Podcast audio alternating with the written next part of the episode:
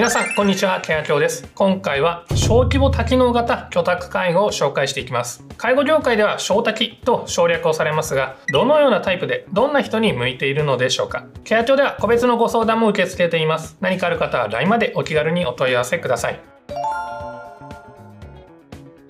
まずは小滝がざっくりとどのような事業所タイプなのか見ていきましょう。小滝は訪問通い泊まりの3つの機能が合わさった介護サービスです。普通この3つの機能を利用するには訪問介護デイサービスデイケアショートステイなど複数の事業所と契約をする必要があります。これを1つの事業所で柔軟に対応できるようにしたものが小規模多機能型居宅介護です。この小滝が生まれた狙いとしては住み慣れた地域で長く暮らせるようにするため突発的な状況により柔軟に対応するということがあります。ある程度健康な人でも施設に入居するには遠くに引っ越しをする必要があり大きなストレスとなります。また別々の事業所と契約をしていると何かあった際にすぐに対応することがなかなかできません。こういったことをクリアするために作られた背景があります。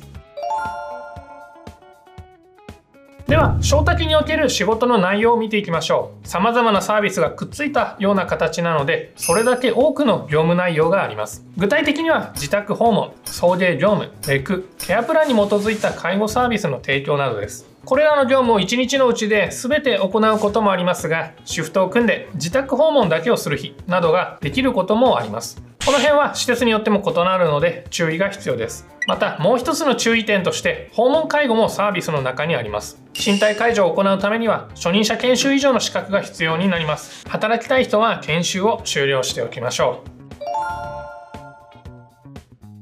そしてそんな小滝で働くメリットは4つあります。順に見ていきましょう。メリットの1つ目はいろんなサービスを提供経験ができる。他の事業所のタイプでは通いだけ訪問だけショートステイだけという一つのタイプの経験を積むことになります。しかしこの場合だと利用者さんを一貫した介護でサポートすることは制度上の壁に妨げられてしまいます。しかし小滝では一貫をしてサポートすることができるためより具体的に寄り添った介護経験ができます。例えばケアマネを目指す方が勉強するには手っ取り早いかもしれません。2つ目のメリットは介護度は低め。小滝は居宅介護サービスのうちの一つですので介護度は比較的ですが低めになっています。要介護度でいうと平均では2.4程度です。特養の基準が3以上であることを考えると身体的な負担比較的小さくなる可能性があります。もちろんだからといってめっちゃ楽ということがないのは注意点です。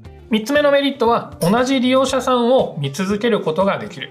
小竹を利用すると他の事業所を使うことは基本的にありません。そのため同じ利用者さんをしっかりと見ることができます。また小滝においての利用者さんの人数は最大で29人となっています。これは介護事業所としては少ない方です。そのためじっくりと向き合うことができるということができるのではないでしょうか。これが小滝の一番のメリットと言えます。4つ目のメリットは日勤がメイン。小滝の利用者さんの多くは日中の通いや訪問がメインとなっています。そのため利用者さんの状況などによっては夜勤がないということもあります。しかし注意点としては急な利用などがあった際は当然シフトを組まれることがあります。最後に小滝に向いている介護職さんの特徴3つご紹介をします。1つ目の向いている人の特徴は一人一人の利用者さんにじっくりと向き合いたい人。小滝の最大の特徴は介護保険の垣根を越えてケアを行うことができることにあります。状況把握もしっかりでき単体のサービスでは難しい寄り添った介護を行い一人一人の利用者さんに向き合うことができます。2つ目の向いている人の特徴はコミュニケーションができる人。小滝はその特性上1人の利用者さんに対して複数人で複数のサービスを提供します。そのため適切に情報連携ができないと小滝のメリットがなくなってしまいます。クレームにつながる可能性もあります。そう考えるとコミュニケーションがしっかりできないと厳しい部分があるかもしれません。3つ目の向いている人の特徴は柔軟性がある人。小滝では通い訪問泊まりといった急な利用などの様々な業務に対応をします。逆に言うと介護職もこの3つのサービスを行う必要があります。1つのサービスでも大変ですがこの3つのサービスに対応できる柔軟性は非常に大切です。ともすると業務が非常に忙しくなることも多く柔軟に状況に応じてテキパキとタスクをこなしていく力も重要になります。今日の動画もご覧いただきありがとうございました。いいね動画へのコメントチャンネル登録もお願いします。また解除術に特化したサブチャンネルも開始したのでご登録お願いします。ご相談欄まで概要欄からでも登録ができます。それでは次回の動画でさようなら。